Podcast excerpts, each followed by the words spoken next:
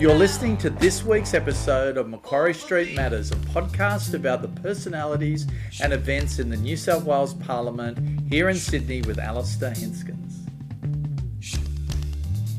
Well, welcome everyone to another episode of Macquarie Street Matters, and I'm here with uh, Steph Labar. Steph, an interesting week this week in the New South Wales Parliament because we haven't been sitting for the purposes of passing legislation, but the upper house committees have been conducting what's known as budget estimates.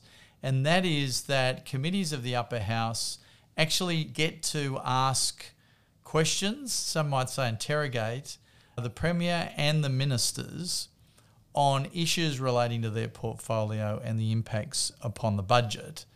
We kicked off this week with the Deputy Premier uh, Prue Car, who was forensically examined by Sarah Mitchell, the former Education Minister. But before we get into some of the highlights with regard to budget estimates, a Environment and Planning Committee of the Upper House met on Friday and decided that they would conduct an inquiry into the transport oriented program, which is the very contentious planning proposals around 31 railway stations in Newcastle, Sydney, Wollongong, and the Central Coast. And it's decided that it will undertake an inquiry into matters such as the probity matters that were put in place by the government, the Premier's Department, the Cabinet Office, and the Department around the TOD, or the, which is the acronym for the Transport Oriented Development Program. It's going to look at property disclosure requirements and management, the release of information prior to the official publication of the TOD, and also it's going to look at the ad- adequacy of measures to deter and punish the misuse of confidential market sensitive government information and the future processes that should be put in place. These are matters are, that are all off the back of the matters that I raised in Parliament. Is this the inquiry that you were calling for? Well, it, it isn't exactly the inquiry that I wanted. What I thought we should have is a full independent judicial inquiry. And th- that's what I asked for in Parliament because I said in Parliament that we needed to understand the extent to which this planning official that I uh, spoke about in Parliament was acting alone. And also, I said in Parliament, what are other planning officials might be doing independently of the planning official that I spoke about? So they were all matters that I raised in Parliament. I told Parliament that we wanted a wide ranging inquiry. The government really kicked the ball into the long grass of ICAC which, as we know from Gladys Berejiklian, probably means that we won't see anything publicly for years to come. And so, this inquiry, this upper house inquiry, is a good second best in the sense that they will be able to conduct inquiries in public, they will be able to obtain relevant documents. Uh, the only issue is that upper house MPs are busy with a whole range of things. And so when you have an independent inquiry, they can be fully resourced and focused on getting to a quick investigation into the issues. That's why I was calling for that type of an inquiry. Under the terms of reference, the Planning and Environment Committee will report back by the 27th of September. I think if we'd had a more dedicated inquiry, with an ex judge conducting it, we could well have got a report back earlier than that. And really, I've called upon the implementation of these new planning changes to really await this investigation. Uh, in Parliament, I said you couldn't have confidence that these new rules were coming out appropriately until such an inquiry took place. I believe that the planning changes are meant to come in force as early as April of this year. Yes, they are. That's what the government has said in their in their documentation. The, the, the other thing that I should just reiterate is that under the Environmental Planning and Assessment Act, it really has a presumption of public consultation before a state environmental planning policy is put in place. The process for putting in a state environmental planning policy, which is what the proposed TOD will be, doesn't go through Parliament. It can't be disallowed by Parliament. It is recommended by the minister to the governor and then it becomes law. And under the Act, it really says before you put in one of these state environmental planning policies, you really should have public consultation. And it's extraordinary that the minister has actually exercised his discretion not to have public consultation. Given that these 31 TODs will have a massive impact on probably billions of dollars of real estate within Sydney, Newcastle, Wollongong, and the Central Coast, uh, I, I, it's it's inexplicable. I, I think it's actually unlawful that the minister has decided not to have public consultation before rushing these changes through. And, and let's just remember uh, that it was released just before Christmas. I mean, the, the whole process seems to have been one designed to bury this from public scrutiny and public knowledge. And so suddenly people will just see strange things popping up in their street, the sorts of developments that had never been allowed previously, and be asking themselves, what, what's going on? How did this happen? Yes. How did this happen? And, and of course, these these changes are pretty much open slather. It, it turns off virtually all of the planning controls that have protected heritage, environment, character, amenity, taken into account the availability and the capacity of local infrastructure. All of these quite reasonable considerations that our planning laws currently have are all switched off in a way that shows that Chris Minns and his government are really unreasonable in the way that they've gone about this. So we know that the submissions closed on Friday for the low to medium rise housing planning changes. What in your submission have you asked for the government to do? Well, I, have really asked for the government to listen to the community. I've really asked for the government to take into account the great variety of places across Sydney and that this open slather approach doesn't recognise that infrastructure and character is different all over Sydney. I mean, my big fear is that by not recognising the diverse character of our city, that what we are going to end up with under this policy is some uniform city, city um, similar to sort of a Westfield shopping centre where you can go into one Westfield shopping centre in one part of um, Australia and it looks like another. And indeed, you can go into Westfield shopping centres in other parts of the world, like England and the United States, and, and they look like an Australian Westfield. This is the sort of bland uniformity that doesn't create rich and exciting and interesting cities. And it, it's it's strange when the Minns government talks about, you know, so much about having vibrant nightlife and a vibrant Sydney, but yet in respect of housing, they want to destroy our heritage, our character, and the community of our local neighbourhoods in this way. It, it's quite inexplicable. And you've been at train stations in your electorate all week you've had an online petition going for a number of weeks now, which I believe has gotten thousands of signatures already. What has the response been like from the people in your electorate?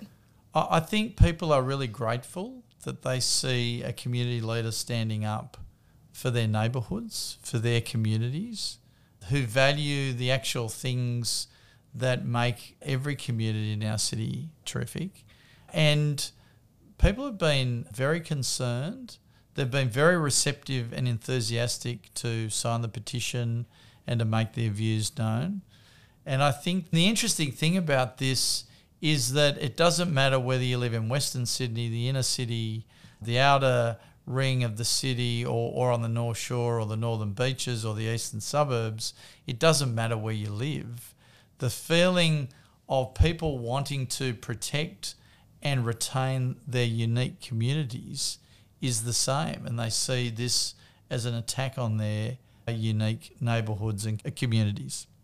So on Wednesday, we saw the Premier front up to budget estimates. How did he perform? Well, look, the, the Premier was actually completely caught off guard initially. He was he was asked about the inflammatory comments of an upper house member, which we spoke about last week. Yes.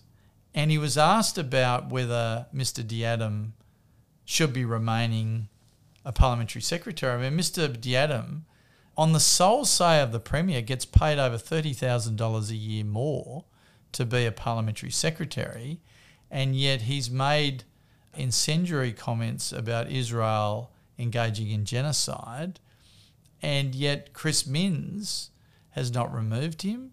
It became clear that he hasn't even spoken to him about those comments. He's conducted a kind of megaphone diplomacy where Chris Minns has made public statements without actually picking up the phone and talking to a member of his own team. So that was quite extraordinary. Uh, then the Premier was asked about Tim Crakanthorp. Now, can I just remind our listeners that Tim, Tim Crakanthorp was sworn in as a minister after the election. He had what can be described as one of the shortest ministerial careers. The Labor Party are very good at having short ministerial careers. I do believe there was a police minister that only lasted about 24 hours after he was sworn in in the former Labor government. Mr. Crakanthorp only barely lasted, I think, a few months before he was sacked and referred to the ICAC by the Premier. Now, the question was what's he doing sitting in the Labor Party caucus? Why is he still sitting in the Labor Party caucus while ICAC are investigating his activities, alleged corrupt conduct? And, and the Premier was wholly unconvincing as to why he isn't sitting on the crossbench and sitting outside of the Labor caucus, why is Chris Minns relying upon someone who has a corruption cloud over them to be voting in Parliament and to be supporting him in the caucus? What other questions did Chris Minns face on Wednesday? Well, he was asked a question about the NZYQ case, which is a pretty notorious and much discussed case. Mm. And, and Chris Minns' reaction was, What does that acronym mean? And he seemed to slowly realise that it was the High Court decision that released asylum seekers who had committed very serious crimes, some of them. Some of them committed murder, sexual assault, pedophilia, and Chris Minns was really bamboozled about questions about the detail of this. He didn't know how many of those released asylum seekers with criminal convictions were in New South Wales. He didn't seem to know uh, any breakdown of the crimes that they had committed. That's he, quite scary. He seemed to be quite uh, fuzzy on the degree to which they were being appropriately supervised, whether they all had ankle bracelets, bracelets or not. All sorts of fundamental detail about public safety mm. he was completely clueless about, which I found quite extraordinary. That's worrying coming from the Premier of our state not to be across such important detail. Well, look, you know, there are a few basic things that we expect from our governments. We expect our governments to look after public health. We expect our governments to look after personal safety. We expect our governments to educate our children, and we expect governments to get us to and from work or assist us to get to and from work. So, this public safety aspect, where you're protecting people's personal security, is fundamental to government. And yet, on a fundamental issue to government, in respect of what has been a much talked about case and we saw extraordinarily slow reaction from the federal Labor government. Mm.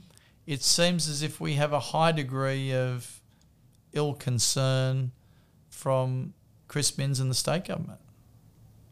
It is quite concerning. It is. And then the the premier, of course, was also asked some questions about Rosehill Racecourse. Now, Steph, do you know what an unsolicited proposal is? Tell me all about it. Okay, well, usually government develops policy ideas within government, and there's quite rigorous procedures by which proposals are considered. They take into account a whole range of factors, and then when the public service presents those policy proposals to uh, a minister, or if a minister asks the department to investigate a policy proposal of a minister, it goes through the same process, and then you get um, a result which then can go out to public consultation, and you arrive on a position having listened to the community. And that can be that you'll build a piece of infrastructure, or that you will build a stadium, or build some schools, or build some hospitals, or whatever. The, the contrary way in which proposals can come forward is that actually the private sector come to government and say, I think it'd be a really great idea if you paid us a whole lot of money for our asset.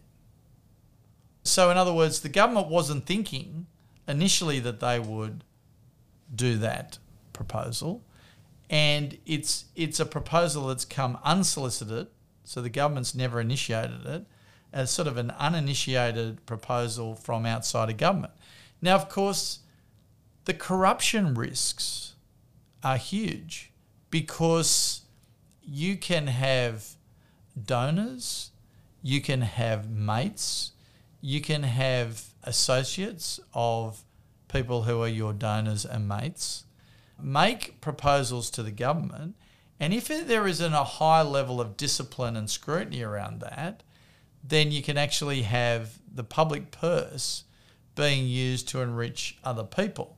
So the ICAC recognised this risk and put together some unsolicited proposal protocols, which have then been put into government policy, and they've been long standing. And I guess the a few aspects of the policy that are particularly pertinent here is that first of all, there, there, there needs to be a uniqueness about the proposal. Because if it if it's just something like we think the government should buy their PPE from our company instead of the person who is your current supplier, and they should be buying it at X dollars, that can seem like a real sweetheart deal where you could just go out to the market and get that product, take into account whoever comes forward with the best quality at the lowest price. So that's how government procurement usually operates. So unless something is unique, you should go out and do a market sounding. And and there's nothing absolutely unique, for example, about real estate. You could go out to Sydney and say we want 25,000 hectares, for example, for housing in Sydney, and landholders can come forward and give their idea of location and price of their land, and government could make a decision as to if they're going to acquire 25,000 hectares of land, where where would the best value for money be in providing that? So that is the way that unsolicited proposals there's supposed to be uniqueness. And secondly, when someone comes with an unsolicited proposal, government is supposed to be very hands off and have an open mind as all the way through the process that this will deliver the best value for money for the state. So they're the unsolicited proposal principles. The Premier was then asked about Rosehill Racecourse, the announcement that was made before Christmas. That was to turn it into a mega city with an extra metro station with 25,000 homes? That's right. 25,000 homes. And, and I'm not sure what the size of the parcel of land was or is. But Chris Minns made an announcement saying, "This is fantastic. we you know, we've signed a memorandum of understanding. Uh, we're going to do this." And it's since come out, not only in Chris Minns's evidence to budget estimates, but also Jo Haylen's, that this was a plan done on the back of an envelope. I mean, Jo Haylen hadn't even seen the memorandum of understanding. She's the transport minister. That's right, and it was all supposed to be wrapped up with a, with the announcement of a new metro stop. And, and and the other interesting thing about this is that the government was announcing that they were going to provide a piece of very expensive infrastructure, being a new metro stop, which would greatly enhance the value of land of this unsolicited proposal, which they were championing. When, in accordance with the unsolicited proposal guidelines, they're supposed to be even handed and not prejudged while they go through a very regimented process, which quite clearly they hadn't gone through. So, this could potentially be quite a major integrity scandal with regard to the state government that I think has a bit of running to go through because it seems as if Chris Minns is completely unaware of proper process that will ensure integrity in government. When these things were pointed out to Chris Minns, he of course backtracked on how certain it was that Rosehill Racecourse was actually going to be developed into housing, which I think made it clear that it was an ill thought out preliminary idea rather than the done deal that he really tried to make out when he made the announcement prior to Christmas. I think because Chris Minns had no agenda coming into government other than returning Labor to government after 12 years in opposition, he seems to be desperate to latch on to ideas and programs, no matter how bad they are. And I think Rosehill Racecourse is a great example of that. I think the TOD planning changes uh, the sort of the or the the anything goes planning policy, I think that they are good examples of very thinly thought out policy ideas which are going to rebound on the Minns government. We'll have to wait and see. Now, moving on to uh, another minister who uh, faced budget estimates on Thursday was the Minister for Health, Ryan Parks. Something came out the morning of budget estimates showing that pediatric palliative care has been cut in the previous Labor budget. We all know that palliative care was cut substantially in Labor's first budget, but it's come out now that a lot of that funding includes pediatric palliative care as well. What are your thoughts on that? Well, look, I personally actually quite like Ryan Park. I think he's a good person, but he's completely got himself into terrible knots. I don't know whether it's Ryan Park himself or whether he's having decisions from the Expenditure Review Committee of Cabinet being imposed on him, and he's just got to effectively sell. He's got to sell terrible decisions in this area the fact of the matter is that palliative care had been funded in record amounts by the coalition during its 12 years in government, particularly when Dom Perrottet became treasurer.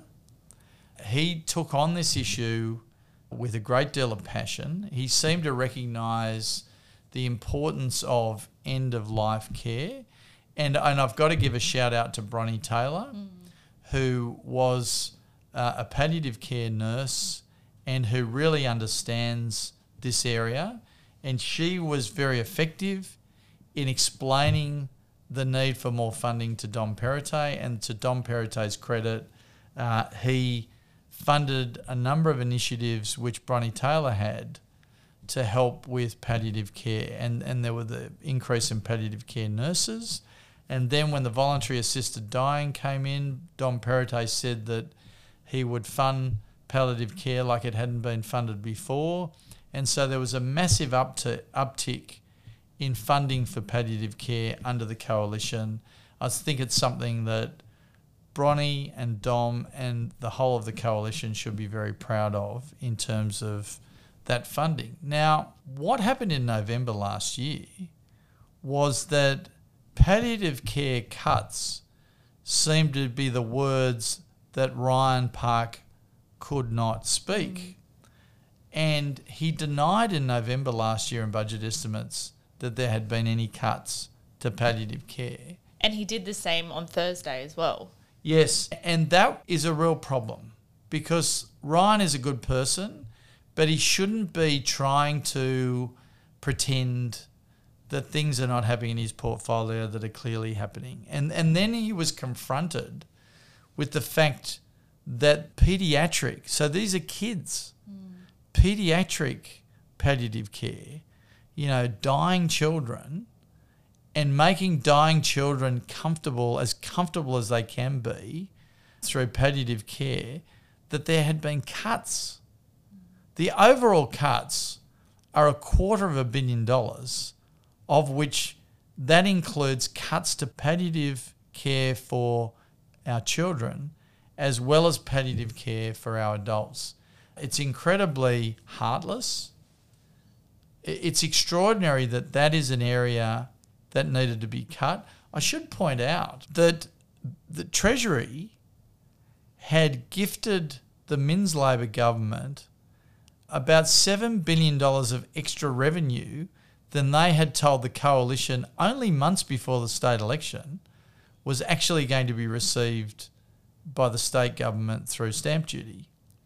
The Minns government had this windfall of revenue coming into government that no one expected and revenue which had been unallocated. So to suggest that they had to cut a f- small fraction of that extra revenue uh, from palliative care is just a complete and utter nonsense. And whoever made that decision should bow their head in shame because it is a terrible decision. It is striking at the uh, most vulnerable of our community in a horrible way. And it would be nice to see Chris Minns and Ryan Park show some leadership on this issue and to restore the quarter of a billion dollars in funding that has been cut. So, Steph, that's a very somber note, I suppose, to end this week's episode of Macquarie Street Matters. Of course, budget estimates are continuing, so there will be more budget estimates in the coming week. I think we can anticipate more interesting issues being raised. We've got the planning minister who will be giving evidence on Tuesday, and we have other ministers. We really are going to see some of the weaker performers in the government that still have to front up to budget estimates.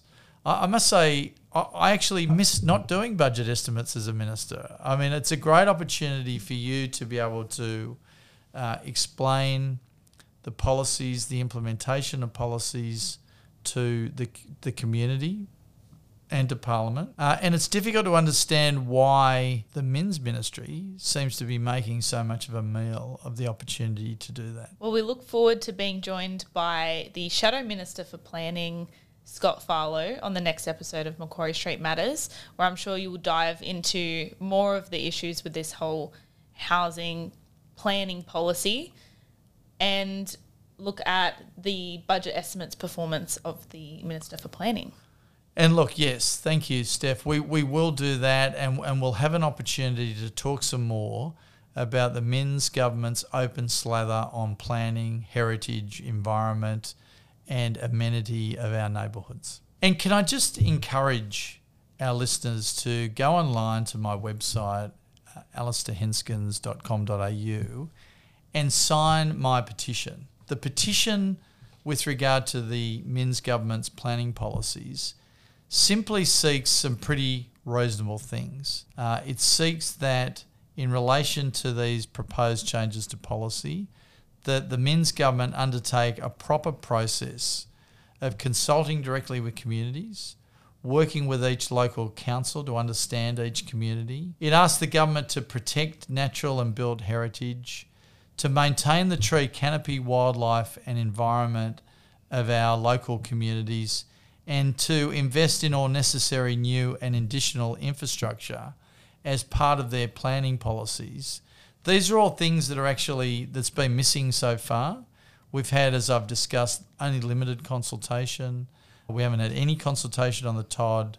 we've had pretty truncated and it would seem disingenuous consultation on the lower medium rise housing.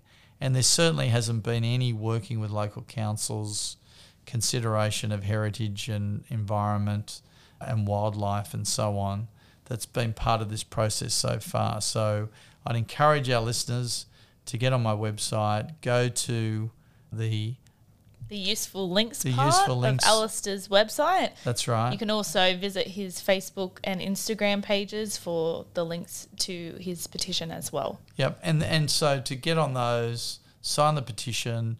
Thousands of people in Sydney have already, and we want more and more people to sign that petition.